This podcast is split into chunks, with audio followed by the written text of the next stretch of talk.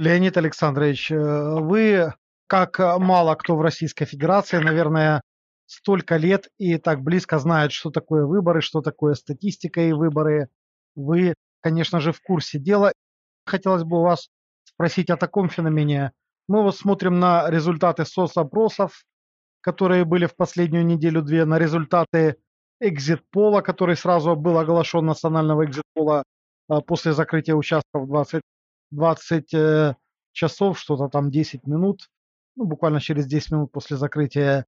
И вот мы видим практически уже окончательные результаты выборов, и фактически нет разночтений. И так уже происходит уже не просто какое-то время, а годы, и может быть даже 10-15 лет. Ну, 10 точно. Из от выборов к выборам ведущие украинские социологические фирмы не обманывают своих заказчиков и своих граждан. Чем вы объясните такой феномен, который вот мы наблюдаем именно в Украине в последние годы?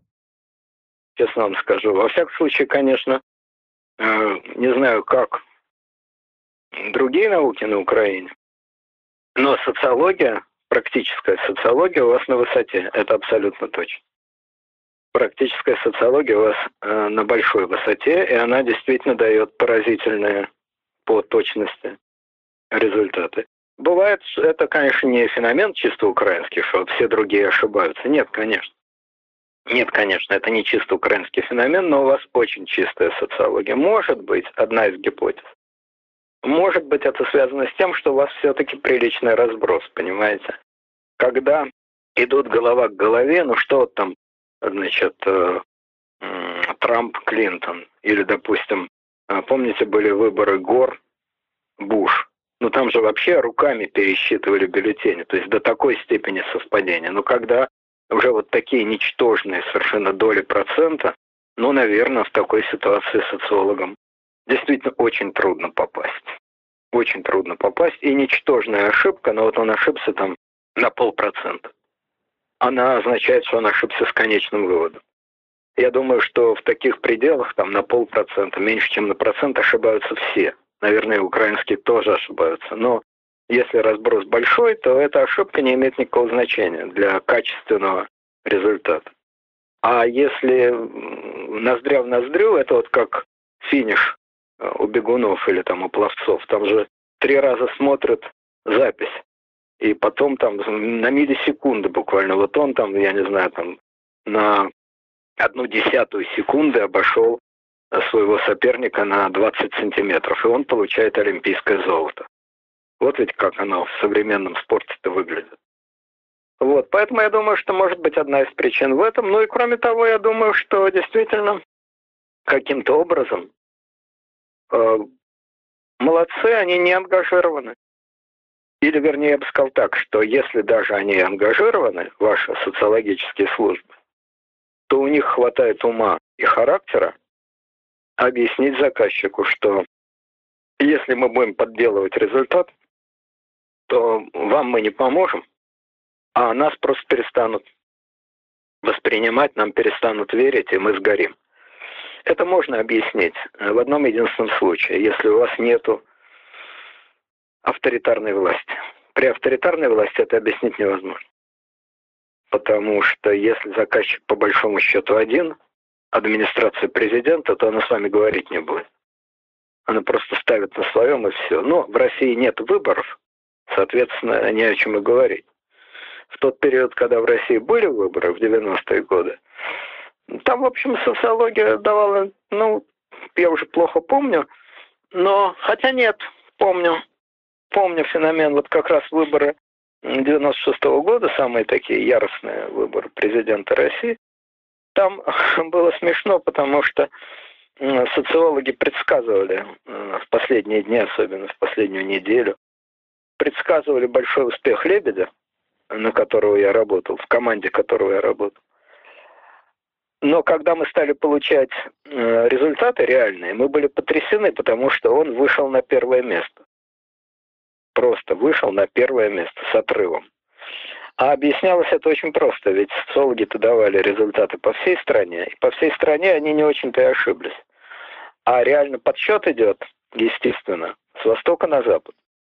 И на Дальнем Востоке он действительно вышел на первое место, потому что в России Дальний Восток это такой протестный регион, который почти всегда более или менее против власти и более или менее поддерживает маргиналов. И поэтому вот было это ощущение землетрясения, я прекрасно это помню, и было ощущение, что социологи дурака сваляли и крупно промахнулись. А потом, когда начали, значит, считать центральную Россию, то результаты как-то сгладились. Вот, ну вообще социология это наука, это вовсе не продажная девка администрации, это вовсе не какая-то, значит, шлюха, как они в советское время говорили. Это наука и достаточно точная, причем социология не только, значит, касающаяся политики, а гораздо более мелкая и гораздо более реальная социология. Ну как вот рейтинги телевизионных программ считают. Довольно точно. А ведь в зависимости от этого реклама, деньги там и так далее. Да и реклама то же самое, товаров разных. Поэтому социология это вполне серьезная, ответственная наука. И могу еще только раз повторить, что украинская социология находится на высоком уровне. Безусловно, на высоком уровне. Леонид Александрович, вы уже упомянули, что один из факторов успеха Зеленского – это то, что людям надоела вот эта вот совковая советская номенклатура, которая из года в год из президента в президента э, переходила как в Украине, так и в других странах и засасывала любого человека, который приходил к власти. Как вы думаете, почему на постсоветском пространстве это все так укоренилось? Мы наблюдаем это практически в каждой стране бывшей СССР и, можно уже сказать, бывшего СНГ. Например, Э, в Азербайджане и уже сейчас в Казахстане мы уже наблюдаем фактически самодержавные династии. И вот результаты выборов в Украине, может быть, в том числе и показывают нам, что люди хотят каких-то людей, вообще не связанных вот этими глубокими комсомольскими партийными корнями с той мафией советского типа, которая пронизала все постсоветское общество. Как вы считаете, почему столько-столько уже лет, фактически 20 лет, это все никак не может выйти из наших обществ, наших стран. Ну, не 20, уже 30, считайте, скоро. Да, это фундаментальный вопрос, это, собственно говоря, главный вопрос. При этом мы видим, что очень часто в странах Европы, Запада, развитых демократий к власти приходят в премьеры, в президенты совсем молодые люди и даже иногда девушки если вы посмотрите, опять-таки, на социологию, но уже не социологию опросов, а социологию такую, значит, статистическую по людям, социологию элит. Если вы посмотрите состав парламентов а, в Европе и э, в советских республиках, то это день и ночь. Советские парламенты, вы правильно сказали про бывшее СНГ, оно действительно бывшее, и оно развалилось, умерло полностью. Ну, и действительно, да, но это, так сказать, одно мертвое название. Саван. Остался саван, в котором труп лежит. И действительно знаменитые слова Брежнева, которые когда-то казались почти правдой, что возникла новая общность людей, советский народ, она, эта общность развалилась, и, конечно, между э, таджиками и белорусами мало что общего. Но вот с точки зрения социология элит, например, те же самые парламенты в кавычках в Узбекистане или там в Беларуси или Верховная Рада или Дума России, это действительно удивительно похоже. Почему похоже? В чем похоже? В том, что это как три толстяка. Помните, такая была замечательная повесть? Три толстяка, то есть люди, которые объединяют собственность и власть. Вот в западных парламентах этого нет. Если вы посмотрите любой западный парламент, там, безусловно, есть богатые люди, и там богатых людей больше, чем в среднем по стране, но в основном э, состав парламента – это средний класс. Это люди среднего класса. Ну, став депутатами и получая приличные зарплаты, они поднялись над средним классом. Но, в общем, это люди среднего класса. А, по крайней мере, большинство из них. Особенно, конечно, такие партии, как «Зеленые», там, социал-демократы и так далее. Ну и среди консерваторов сколько угодно. Это признак развитого общества, которого, конечно, в наших странах нет. Но ведь и на Западе так было не всегда. Сто лет назад западные парламенты это тоже было место, где собирались и богатые, и имеющие власть люди. Понадобился целый 20 век для того, чтобы это из себя выдавить. Постепенно великие потрясения, и как-то вот постепенно-постепенно это на Западе изменилось. В основном, кстати, это изменилось даже, как я понимаю, не после войны, хотя война имела большое значение, а после вот 68 -го года студенческой революции и так далее. Это трудно менять.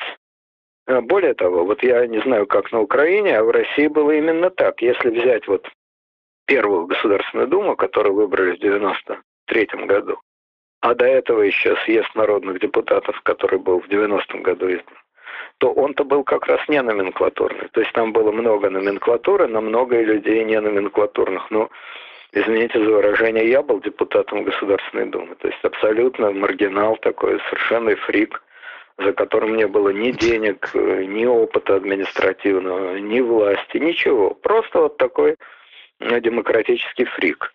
И таких было не так мало. -то. Таких было очень много. Но зацепиться эта волна не смогла, она откатилась. А когда она откатилась, то, естественно, на ее место вернулась номенклатурная волна. Не совсем советская номенклатура, скорее это была номенклатура такая смешанная, немножко советская, немножко постсоветская, то есть в России, не знаю, как в других странах, это ГБшники, комсомольцы, ну и представители того бизнеса, который вот родился перестрелок 90-х. И она, значит, опять закрепилась, зацепилась и стала плотненько так контролировать власть. Почему это происходит э, с такой регулярностью и во всех э, странах э, СНГ? Это отдельная довольно сложная тема, но я думаю, что некоторые соображения очевидны совершенно. Во-первых, конечно, громадная роль государства. Ну, допустим, у вас на Украине государство меньше контролирует экономику. В Средней Азии вся экономика государственная. В России теперь уже почти вся экономика государственная. В Азербайджане почти вся экономика государственная. Если экономика государственная, то что это значит в переводе на простой человеческий язык? Все знаем эту формулу Маркса, очень правильную, в отличие от многих других его формул. Вот эта формула правильная. Государство есть частная собственность бюрократии. Государственная собственность – это бюрократическая собственность. Соответственно, если люди, с одной стороны, имеют легитимную административную власть, а с другой стороны контролируют экономику, ну, вполне понятно, что они объединяют то и другое. Вот они-то являются олигархами. Никакие не, э, значит, э, Коломойские, и уж точно никакие не Дерипаски, а именно чиновники у власти, Сечины, так сказать, условно говоря, Сечины. Не знаю, кто эквивалент Сечина у вас. Вот. Но вот Сечина – это олигархия, то есть это союз э, власти и собственности. Это первый момент. Доминирующая роль государства, доминирующая роль государственной бюрократии. Во многих странах, между прочим, это связано тоже понятно с чем, сырьевая экономика. Сырьевая экономика, она же по определению связана с государством. Это земля, это ж не то, что человек сел, придумал и запустил стартап. Это земельная собственность, от которой деваться некуда, которая всегда под контролем государства находится. Во многих странах она просто государственная. Это первое. А второе, конечно, неразвитость того, что называется э, гражданскими институтами. Это набившая фраза, значит, которую все повторяют, но она имеет простой практический смысл. Простой практический смысл. Люди не имеют опыта, откуда его взять? Не имеют опыта конкурентных выборов. И выбирают, в общем, не пойми кого. Вот опять-таки пример того же Зеленского об этом ясно говорит. Может быть, попадут в десятку и выберут очень интересного человека, может быть, грубо промахнуться. Но факт тот, что опыта конкурентных выборов на самом деле почти нет. Соответственно, вот э, если взять ту же Государственную Думу, в которой вот я был, первую Государственную Думу, это были, в общем, случайные люди.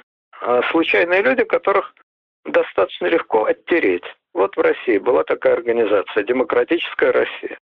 Она не только по названию была демократическая, это были такие маргинальные интеллигенты. Многие искренние, многие жулики, неважно. Но люди слабо связанные с властью, многие были как-то связаны более или менее с диссидентами или около диссидентами. Но у них не было административной цепкости. У них не было э, привычки и вкуса к власти, и не могло быть. А с другой стороны были чиновники, то есть люди, которые действительно связаны друг с другом.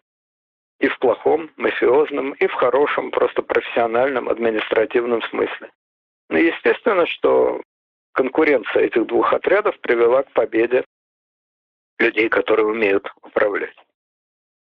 Вот. А опыт гражданских сил, которые умеют что-то, кроме как болтать и бросать лозунги, он ни за год, ни за два не вырабатывается. В благоприятной среде открытое общество, свободные СМИ, достаточно большой средний класс. В такой благоприятной среде нужны десятки лет, чтобы это выработалось. У нас этих десятков лет, естественно, не было. Была жуткая нищета 90-х, когда действительно люди обвалились в жизненном уровне катастрофически и бежали за первым попавшимся популистом.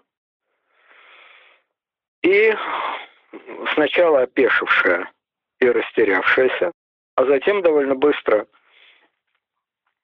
э, сорганизовавшаяся, имеющая навык профессиональной управленческой деятельности. Номенклатура, я в слово номенклатура не вкладываю никакой оценки, ни плохой, ни хорошей. Ну, просто вот это класс чиновников. Это два. А третье, конечно, тоже давайте э, и об этом скажем. Это очень низкие, очень низкие моральные критерии. Страшно низкие. Дело в том, что большие буржуазные революции, ну вот как там Великая Французская революция, они были ужасны, конечно. Они были ужасные. Э, кровавые, бессмысленные и так далее. И там было много жуликов и циников и прочее. Но все-таки там было много людей, довольно наивных идеалистов, которые действительно имели какие-то, может быть, неадекватные, но свои идеи, свои, так сказать, этические стержни. У нас, насколько я это мог наблюдать, с этим было очень напряженно. Может быть, потому что я про Россию говорю. Насколько это типично для других стран, я не знаю. Наверное, типично. Может быть, потому что российская революция была вторичной, догоняющей. В ней не было вот этого, значит, прелести новизны, так сказать. И люди были... Люди — это вот демократические депутаты, так называемые демократические силы, они были не связаны прежде ни с чиновниками, ни с КГБ, ни с кем. Они были достаточно циничны в человеческом плане. В момент приватизации, в момент легкого обогащения. Ну, дураком надо быть, чтобы стоять мимо тебя, значит, течет, по, уш... по усам течет, а в рот не попадает. Люди старались что-то урвать. А если вы стараетесь что-то урвать, разбогатеть, причем разбогатеть естественно, незаконными средствами, потому что законными это сделать невозможно. Если вы стараетесь урвать, разбогатеть и так далее, вполне естественные человеческие желания, но не сковываемые э, моральными императивами или слабо сковываемыми моральными императивами. Если у вас такие желания, вы очень быстро попадаете в зависимость. В зависимость от кого? От тех людей, которые распоряжаются деньгами, денежными потоками. А если вы попадаете в зависимость, то вы уже не можете проводить никакую другую политику, кроме той, которую вам диктуют. Ну вот как-то так и очень быстро э, эти люди, то, что называется, скурвились. Многие, не все. Не все. Но те, кто не скурвились, те оказались маргиналами, их отпихнули. Ну вот я таких знаю, нескольких в России. Ну вот, допустим, есть такой Лев Пономарев, не знаю, кто-то слышал, не слышал, это такой физик по образованию. Сейчас он уже старый человек, ему под 80 лет. Вот, в начале 90-х ему, соответственно, было лет 50. Э, он физик, значит, доктор наук. Он такой полудиссидент. То есть в тюрьме он не сидел при советской власти, но он был всегда близок к диссидентам. Он был один из руководителей демократической России. А, был вхож к Ельцину и так далее. Он честный человек. Не гоняется за деньгами, не гоняется за взятками. Вот, совершенно. За это его всегда называли американским агентом, естественно, ну, понятно. Ну и влияние его очень быстро обнулилось, потому что он не подделывался под Ельцина. А, не подделывался под чиновников, с одной стороны. А с другой стороны, создать свою партию.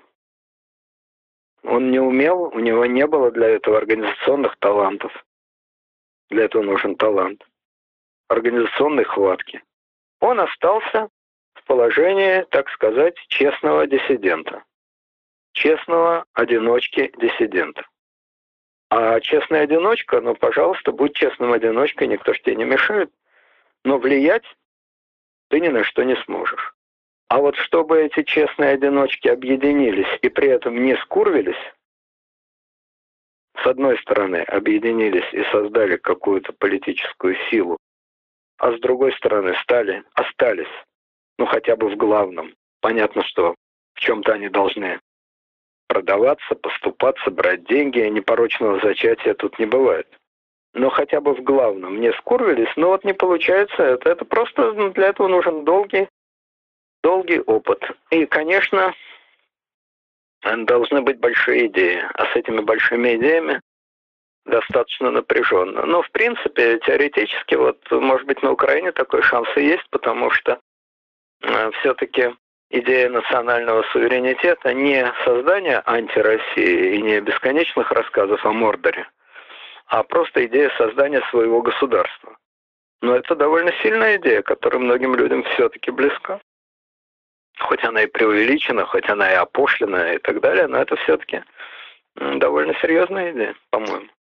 Леонид Александрович, эм, э, люди, которых называют э, в наших странах, э, в двух наших странах парохоботы, то есть те блогеры и те, может быть, даже СМИ, которые откровенно топили только за одного кандидата, причем попутно оскорбляя остальных кандидатов. Конечно, наблюдать было прискорбно. Я сам крайне хорошо отношусь к Петру Алексеевичу, но оскорблять других кандидатов – это все все-таки граждане Украины, и возможно, будущие президенты, к ним надо относиться с уважением, тем более они на посту президента еще не были, ничего плохого Украине не сделали. А Зеленский, например, много помог украинской армии. Но, тем не менее, людей обливали грязью, и эти все ребята, они утверждали, даже если Порошенко не выиграет первый тур, ему главное туда пройти. Если он пройдет во второй тур, то, слава богу и админ ресурсу, у него никаких проблем не будет. Но вы сказали, что Зеленский уже фактически победил, если я правильно вас понимаю. А вы что, недооцениваете такое понятие, как админ-ресурс? Вам тоже оно знакомо не понаслышке, я так понимаю. Ну, видите, в чем дело? Во-первых, я не сказал, что он победил. Мне кажется, что у него сейчас действительно намного больше шансов на победу, чем у Порошенко. Что касается админ-ресурса, это вещь конкретная. Это очень такая, знаете, красивая фраза, вот, админ ресурс. Это что означает в переводе на простой человеческий язык? Это может означать, первое, подделку бюллетеней, разного рода фальсификации. Второе, давление на избирателя. Ну, как ты на избирателя надавишь? А выбор-то все-таки как-никак. Ну, бюджетники, тайный. например. Вот, значит, это значит, что в бюджетную организацию приходит разнарядка, что вот если вы Э, вы директор фирмы, вы должны поговорить с вашими сотрудниками, с вашими крепостными, чтобы они голосовали по приказу за начальника. Если они голосовать не будут, то вам срежут финансирование. А как проверят, как они голосовали? У них на лбу это не написано. Поэтому теоретически обмануть начальника ничего не стоит, сказать да-да, а на самом деле проголосовать против. Но практически люди все-таки соблюдают обычно, ну часто, не всегда, но часто соблюдают свои обязательства, поэтому если их на них давят, то они давление уступают. Значит, вот два э, значит, источника. Третий источник – это государственное телевидение, которое должно работать на одного кандидата. Э, четыре – это давление на фирмы, которые поддерживают э, оппозиционного ну, Зеленского этого самого. Если вы будете давать ему деньги, мы вам то, мы вам все, мы вам финансирование отрежем, мы к вам придем с налоговой проверкой, там, пожарная безопасность к вам придет. Я так понимаю работу административного ресурса. Но это все зависит от того, насколько сильна сама административная система. Тут некоторый заколдованный круг. А, дело в том, что если в стране очень сильна административная система, то никаких вторых туров не бывает вообще-то. Просто все кончается э, первым туром. Если не цифры 97%, как в Таджикистане, да, кстати, то, по крайней мере... Сегодня э, несколько раз видел такую фразу шутливую, многие почему-то перепащивают. А как по-русски переводится, э, как переводится на русский язык э, второй тур? Второй тур – это действительно не русское выражение.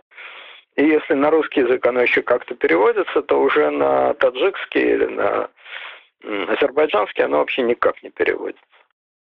Вот, поэтому если административная система достаточно сильная, чтобы обеспечить победу, то, собственно говоря, почему она ее не может обеспечить в первом туре? Поэтому я в мощь вот этих методов не очень верю на Украине. Ну вот бизнесмен, ну вот ко мне пришли, сказали, если ты будешь, то мы тебя... Ну а что буду? Он возьмет да победит. И что я буду? И почему, почему я должен вас бояться? Я бы вас боялся, конечно, если бы я был уверен, что вы останетесь у власти. А я в этом совершенно не уверен. Особенно после возьмете первого и проиграете.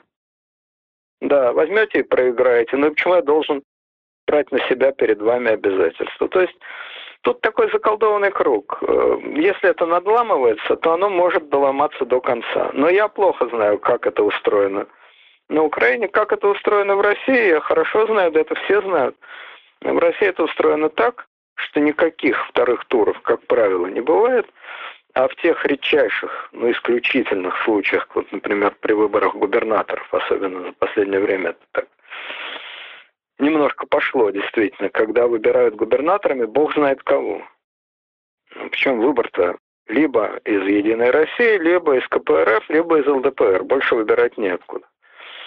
Все же понимают, что губернатор от КПРФ или от ЛДПР просто вообще ничем не отличается, кроме фамилии. Ну, ничем не отличается от губернатора от «Единой России». В микроскоп эту разницу увидеть нельзя, потому что ее нет. Тем не менее, голосуют за коммуниста или даже за Эдельштейновца. Почему? Ну, потому что за них-то не голосуют, голосуют против Единой России. Вот достала она и со злости вот такое детское, детское протестное голосование. На зло мамки уши отморожу. Вот. Специально ударю ручкой по краю стола.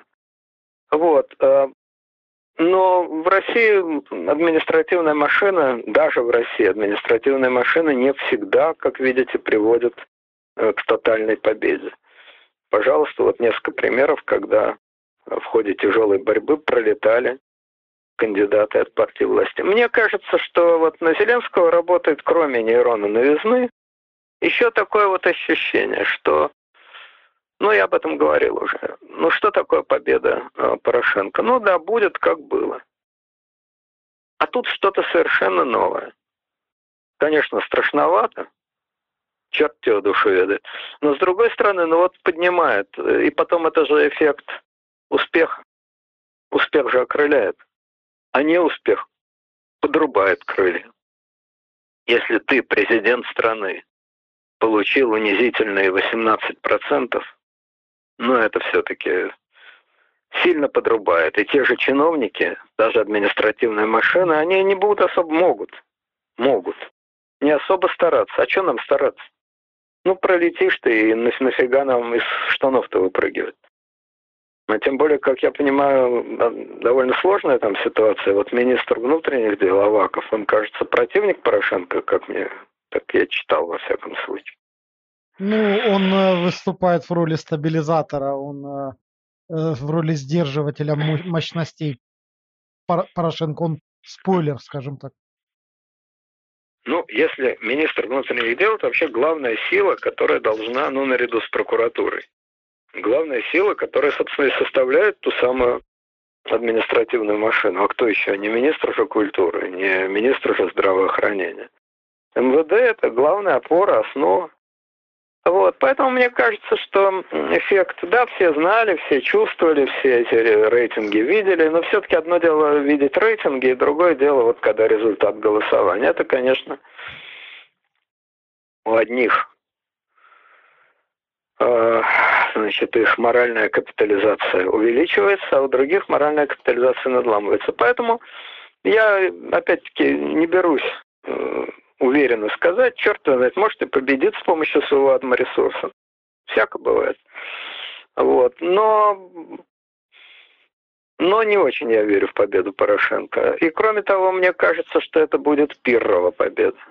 Если только неправильные, не совсем правильные его расчеты на очень быстрый и очень резкий подъем экономики. Если будет быстрый резкий подъем экономики, то победа все спишет, безусловно если начнет резко расти уровень жизни, то людям будет уже совсем примиряться. Если же этого роста не будет, а будет такая же ситуация, как сейчас, то, конечно, недовольство будет ужасно. У нас украли победу, мы остались при том же самом, ничего не происходит, тем более со склонностью украинского общества к конспирологии – Везде будут, и там, где оно было, и там, где его не было, будут видеть какие-то фальсификации, какие-то подделки. В общем, это победа в такой ситуации э, не совсем чистая. Это очень рискованное занятие, потому что на тебя повесят собак втрое больше, чем, чем даже ты того заслуживаешь. Ну, Посмотрим. Я говорю, что здесь, поскольку действительно ваши социологи, как правило, не ошибаются, а сейчас мы получили лишние очень сильные аргументы в эту пользу, очень скоро мы увидим же опросы. Если опрос вот сейчас проведут, ну там через неделю, э, невероятно, если большой разрыв, если большой разрыв, то невероятно, что за две недели этот разрыв обнулят. Это чепуха. Так не бывает. Если цифры примерно одинаковые, Тогда да, тогда... Вообще Адам ресурс – это же такой рычаг, понимаете? Если он не абсолютный, то он может чуть-чуть подкорректировать. Говорят, что они там до 5% могут подкорректировать. Вот. А так, чтобы подкорректировать там 10-15%, ну это практически нереально. Тут тоже есть законы. Как ни странно, в этом тонком деле тоже есть свои законы. Законы статистики и так далее. Вот. Ну и довольно рискованно все-таки в обществе, где нету жесткой вертикали. В такие игры совсем уж по беспределу играть довольно рискованно. Во-первых, не сыграешь, обломишься. А во-вторых, если даже сыграешь, то можешь два раза обломиться. Победить-то ты победишь, а потом тебя же за эту победу. И, ну, вам вспомните э, историю так называемого третьего тура э, выборов Ющенко. Это же был незаконный третий тур, совершенно незаконный. Тем не менее, его под давлением значит, публики заставили провести. Но тут многое зависит, конечно, лично от Зеленского. Насколько у него сильна воля к власти, насколько он действительно готов бороться, насколько у него есть вот эта лидерская харизма. Пока он производит впечатление приятного человека. Приятного человека из народа, нормального, вменяемого и так далее, но впечатление какого-то бойца, на меня он не произвел. Но, может быть, это обманчиво, может быть, он действительно боец на самом деле. Кто ж его знает. Э, Леонид Александрович, поступило сообщение, что Комитет Государственной Думы одобрил предложение ЛДПР о том, чтобы не признавать э, выборы в Украине, президентские выборы в Украине, и это случилось как раз после первого тура. И Государственная Дума Российской Федерации готовит такое постановление в целом. Э, у меня в связи с этим к вам два вопроса. Во-первых, э, чем это может вылиться для и так э, жалких, жидких остатков российско-украинских отношений? И второй вопрос, почему тогда все вокруг утверждали, особенно те, которые агитировали за Порошенко, что Зеленский – это креатура Кремля, что это пророссийский кандидат. когда сразу после такой оглушительной победы Зеленского в первом туре вдруг, как черт из табакерки, возникает такое решение по поводу непризнания э, того же пророссийского, в кавычках, Зеленского? Ну, значит, э, почему Порошенко, ну, то есть его агитаторы говорили, что Зеленский э, кандидат Кремля, это понятно. Это считается компроматом ну, хоть какой-то компромат на него надо вылить. Ну, ну вот он извините, э, бессмысленно. Российские СМИ тоже явно симпатизировали Зеленскому. Не только в порошенковских агитаторах дела. Нет, ну давайте по очереди. Значит, агитаторы ищут на него компромат. То он, значит, э, э, бессмысленный халуй и марионетка Коломойского, то он ну, прокремлевский кандидат. Я, кстати, удивляюсь, что слабо обыгрывали тему, что он еврей. Я об этом вообще не знал. Я только, значит, из интернета, вот мне там написали, что он вообще еврей. Это, между прочим, а я думаю, что в она Украине, конечно. Но... В Украине нет таких традиций особенно. Ну, традиции-то такие как раз очень даже есть, но действительно я вот э, с большим удовольствием годы отмечаю, что... Да, я понимаю. Вот я с большим удовольствием отмечаю, что действительно это, конечно, удивительный феномен. Удивительный и вообще для европейских стран, и особенно для восточноевропейских стран, и уж тем более особенно для Украины, что его национальность не стала тяжелым компроматом или просто непреодолимым препятствием. Я думаю, что украинские националисты просто в гробу переворачиваются, видя во что превратилась независимая Украина. Но действительно, конечно, это, несомненно, факт очень интересный и факт, который говорит, что действительно очень изменилась, конечно, страна, крайне изменилась. Ну вот, ну искали, значит, любой компромат, ну вот э, прорусский кандидат, прорусский агент. Так что это, мне кажется, понятно. Что касается того, что российские СМИ ему симпатизировали, вы знаете, я мало смотрю российское телевидение, но я думаю, что они не ему симпатизировали, они просто его ненавидят меньше, чем они ненавидят Порошенко. Это вполне понятно. Порошенко – это пристреленная мишень, с Порошенко пять лет идет война. Сначала физическая война, затем пять лет идет информационная война.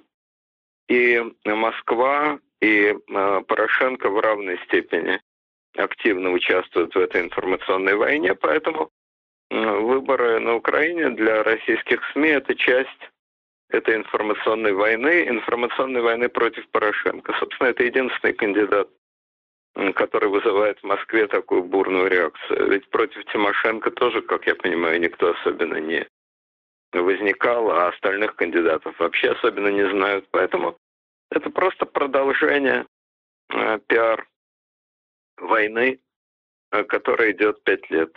И, соответственно, Зеленский, который, во-первых, в этой войне никак не участвовал, а во-вторых, еще раз повторяю, который выступает формально, у него ведь те же самые абсолютно слова, что у Порошенко надо вернуть и то, и это, и даже Крым, и даже более того, надо, чтобы Россия заплатила компенсации какие-то. То есть с формальной точки зрения он говорит примерно то же самое. Но с фактической стороны, конечно, это звучит совершенно иначе.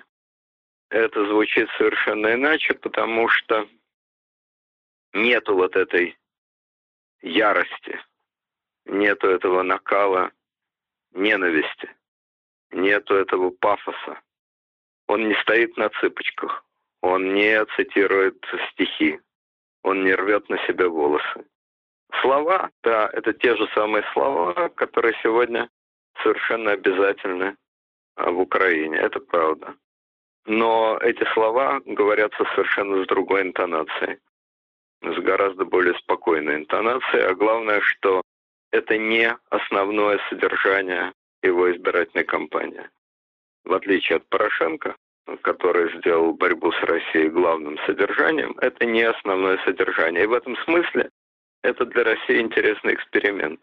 И вообще интересный эксперимент. вообще много интересных экспериментов, связанных с Зеленским, и вот то, что он совершенно вне политики был, абсолютно со стороны человека. И вот э, его национальность. Кстати, я должен сказать, что я думаю, что многие, ну, на Украине вообще довольно мало евреев осталось, но многие из тех, кто остались, будут голосовать против. Я в этом уверен. Просто из такой осторожности, из страха.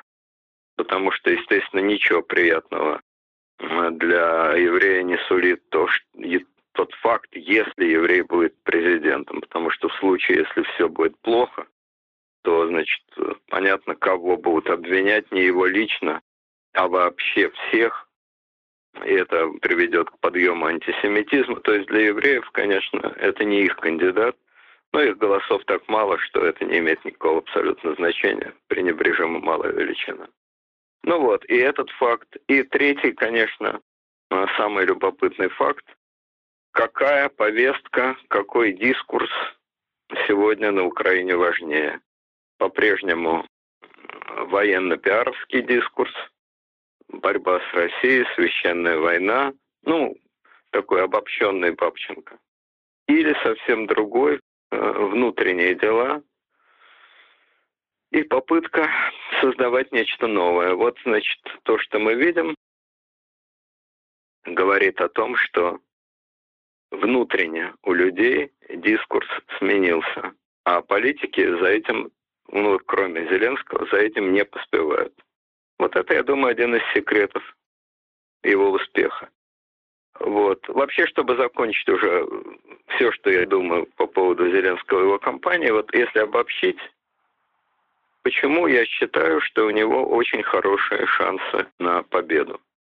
Это по очень простой причине. Есть такое понятие – закрыть гештальт.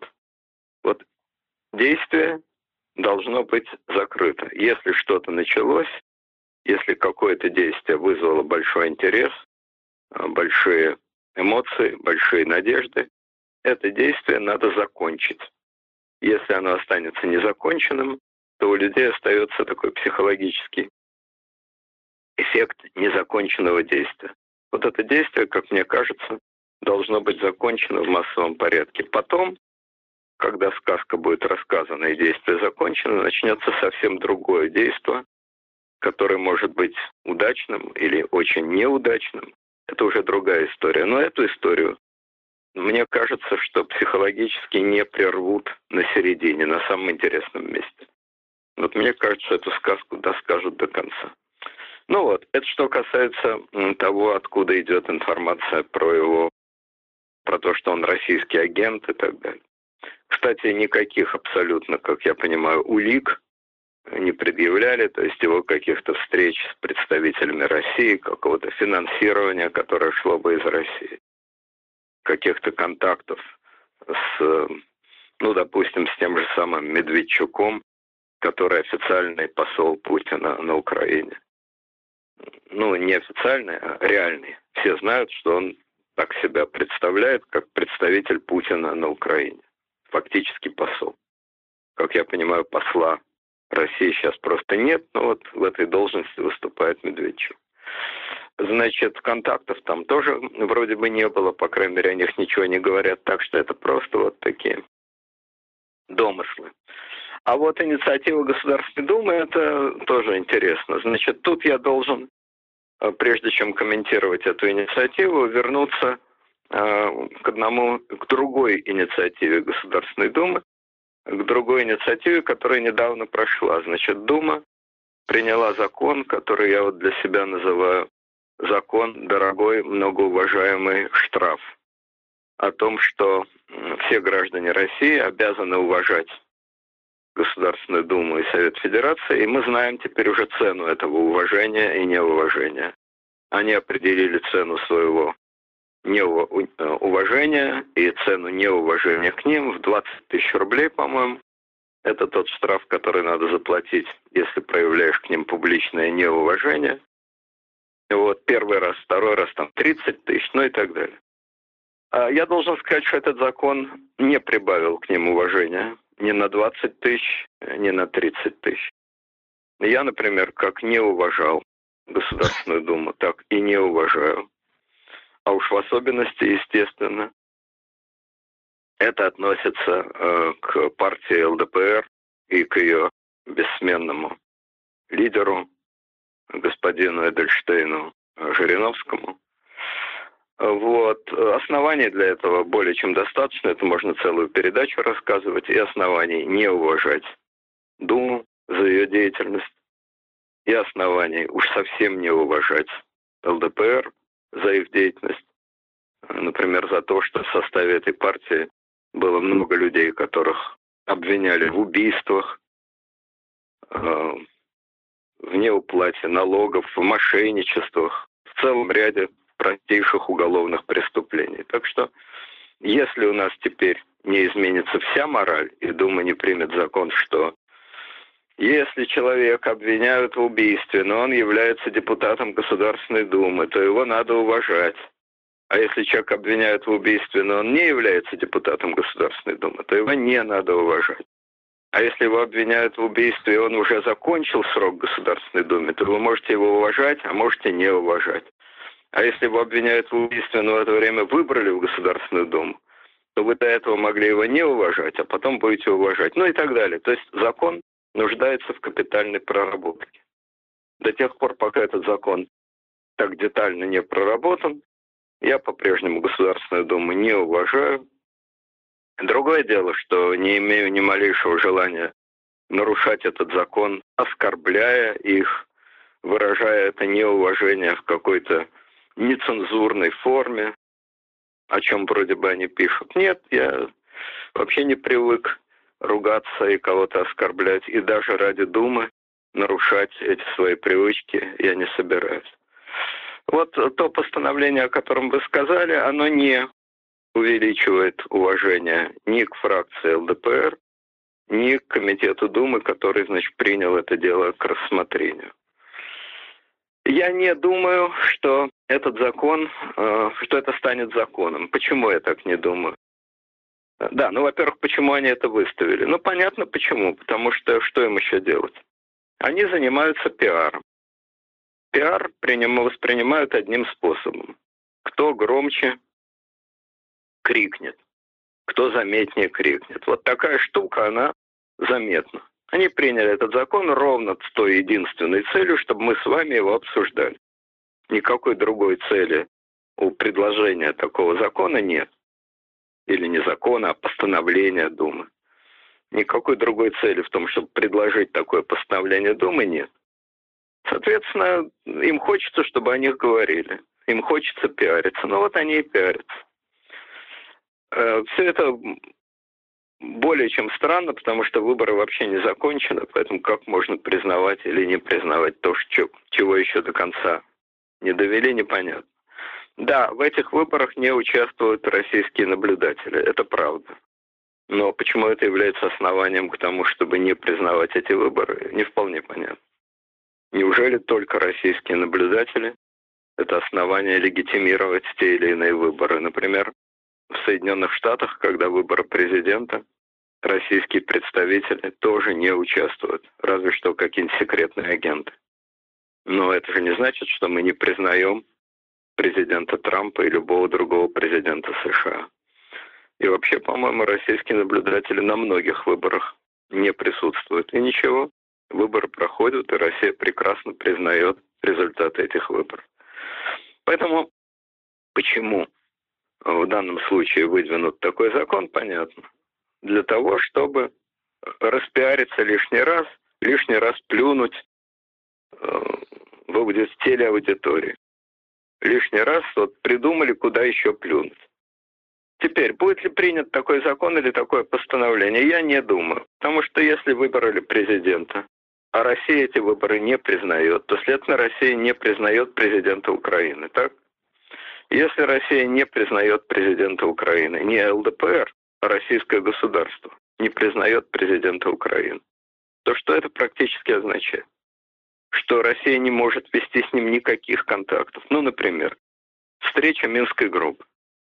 Приехали представители России, Германии, Франции и Украины. Но для России нет представителя Украины. Это просто частное лицо. Поскольку власть на Украине незаконна. Этого представителя назначает президент Украины, а президента Украины нет. Власть незаконна. Значит, представитель России не может с ним вообще ни о чем разговаривать. То есть он может говорить с представителем Германии и Франции, а это посторонний человек, который зря сидит в этой комнате, так что ли? Или любые торговые переговоры. Вот переговоры по тому же самому газу. Участника переговоров с украинской стороны назначает президент Украины. Но этого президента нет. Он никто. Просто никто. Следовательно, он никого не назначил. Следовательно, переговоры вести нельзя. И так по любому вопросу. То есть это практически из серии таких безумных пиар-ходов, которые ничего не означают, никакого практического значения не имеют и иметь не могут. И поэтому я думаю, что этот закон принят не будет. Пошумят, пошумят, а в закон не превратят. Другое дело, что Путин не поздравит президента Украины, кто бы это ни был, Порошенко ли, Зеленский ли, Путин его поздравлять не будет. Но это и так очевидно. Очевидно и то, что в российском телевизоре э, эти выборы, второй тур, кто бы ни победил, будут облиты грязью, облиты помоями, и будет сказано много гадостей. Про Порошенко очень много гадостей. Про Зеленского умеренное количество гадостей. Но на сегодняшний день российская пропаганда, официальная пропаганда, насколько я могу судить, продолжает повторять как мантру, что победит Порошенко. А в особенности активно это повторяет вот Соловьев, объясняя это следующим образом. Я вот читал вчера. Порошенко не может не победить. Почему? Потому что если он, Порошенко, не победит, то он садится в тюрьму. А американцы к тому же его поддерживают. В этой, значит, эм, мантре Соловьева содержатся три аксиомы, на которых стоит российская пропаганда. Первое. Никаких выборов на Украине нет. Президента Украины назначает Госдеп США. Почему этот Госдеп так дурака свалял на первом туре, этого господин Соловьев, естественно, не объясняет. Это первое. Второе. Если Порошенко не избирают, его сажают в тюрьму. За какие преступления вы должны посадить в тюрьму? В чем состав этих преступлений?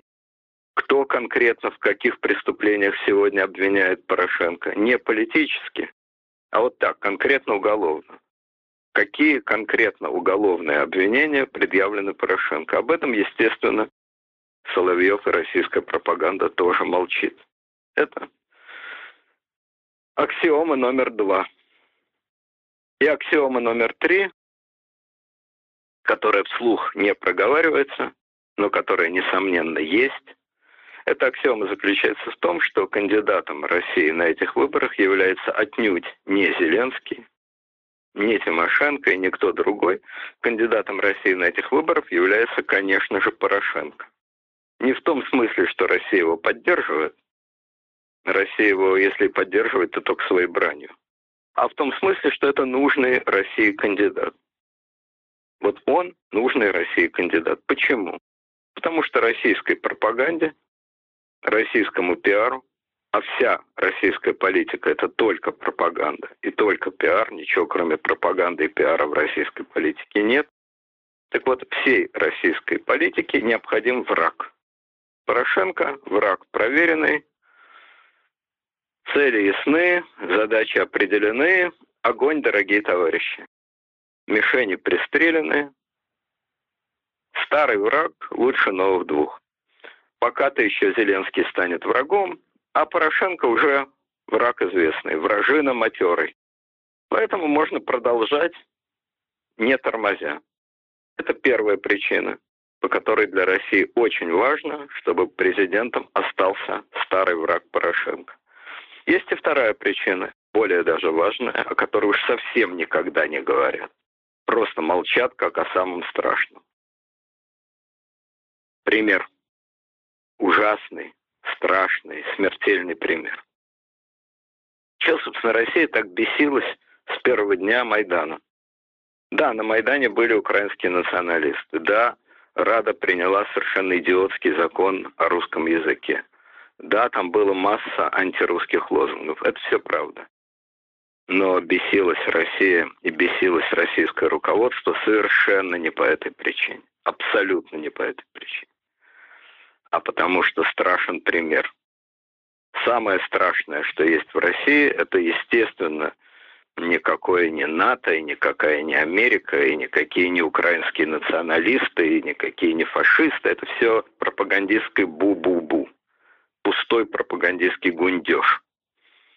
Самое страшное, что есть для России, для Путина, единственно страшное, не самое страшное, а единственно страшное, это слово «революция». Это зрелище восставшего народа. Это страшный, ужасный, невыносимый, смертельно опасный и смертельно ненавистный, больше всего ненавистный, физиологически ненавистный пример. Вот это физиологически ненавистный для российского руководства пример. А Зеленский – это продолжение революции, это мирная революция, это еще хуже. Это еще страшнее. Революция, ну, можно всегда показать горящие автомобили, разбитые стекла, разгромленные дома. Вам это нравится? Это вам, дорогие россияне, нравится? Вот это революция. Огонь, трупы, погромы – это революция. Вы этого хотите? Ах, вы этого не хотите. Понятно. Тогда благодарите Бога и, Россию, и Русскую Православную Церковь за то, что у вас крепкая власть, которая этого не допустит. С Зеленским еще страшнее.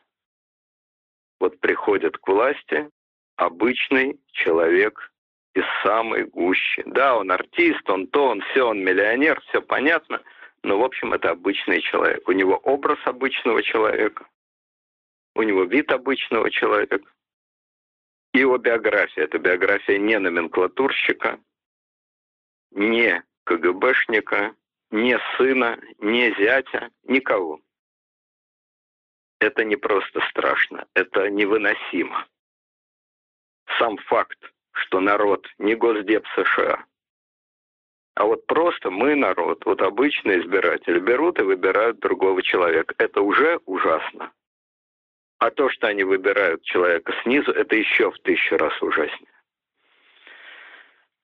Поэтому Порошенко привычный геополитический враг.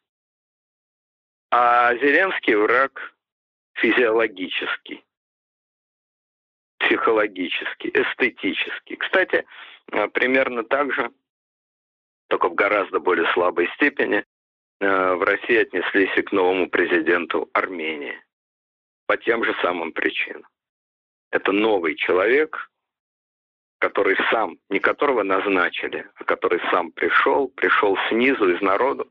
Просто в России очень хорошие отношения с Арменией, и еще их превращать во вражду и раздувать вообще эту тему решили не надо. У нас есть Украина, воюем с Украиной, славьте Господи. И спасибо Денно и ночно надо Бога молить за то, что есть вот эта Украина, есть вот эти фашисты, эти бендеровцы, эти американские подстилки.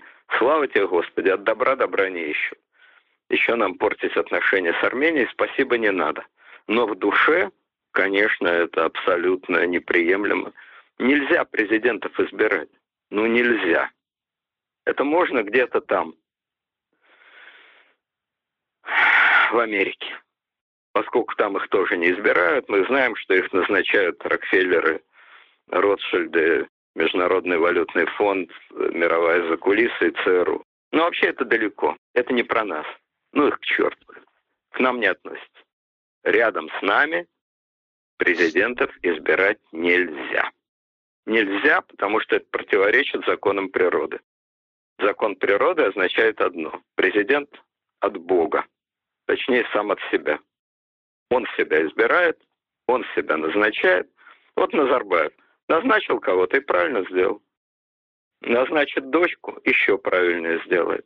Но это по-нашему. Это в картину мира укладывается. А картина мира, когда избирают нового, избирает народ и избирает не номенклатурного, ну это как вот вы э, твердо верите, значит, в систему взглядов Птоломея, что Земля неподвижна, и вам говорят, что нет, она крутится. Но это в глазах начинает кружиться, понимаете, это невозможно. Вот так. Поэтому я думаю, что российская пропаганда будет, несмотря ни на что, до последнего повторять, что а победит все-таки Порошенко, а все-таки ЦРУ, Госдеп, э, МВФ, Всемирный банк, э, Рокфеллеры, Ротшильды, олигархи, мировая закулиса, они все-таки назначат Порошенко. А если этого не произойдет, ну, в ту же секунду о своих предсказаниях, естественно, все забудут, все Соловьевы забудут и начнут ругать Зеленского. Но это будет очень невкусно. Это отдельная работа. Да, клоун, да, шут Гороховый, да, вот они, украинские избиратели, клоунов выбирают, шутов выбирают, на что они вообще способны, кто они такие. Все понятно. Но это надо вести отдельную долгую работу.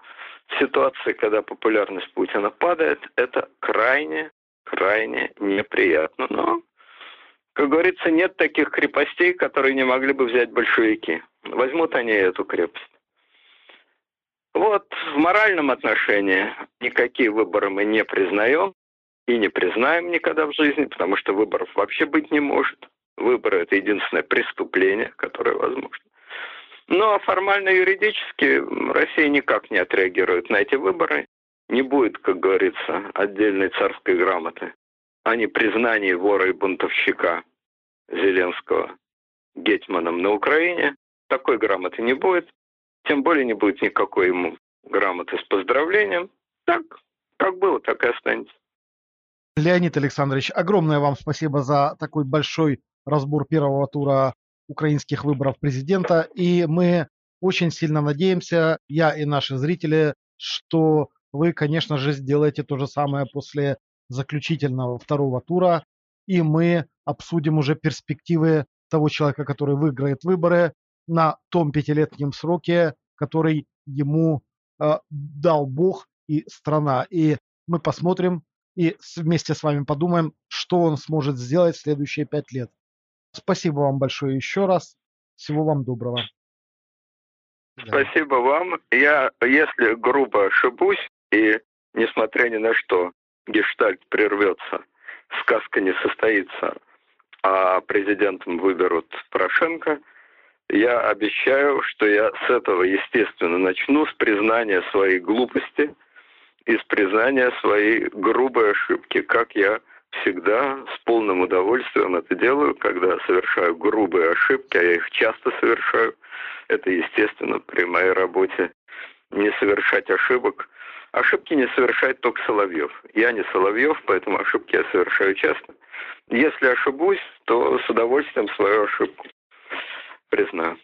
Да, интересно. Но думаю, что все-таки не понадобится. Интересно, повторится ли история с Трампом. Спасибо еще раз и до свидания. Ну, с Трампом меня, понимаете, тут не совсем была моя ошибка, все-таки меня социологи подвели. Но я не снимаю, с себя не снимаю, нет.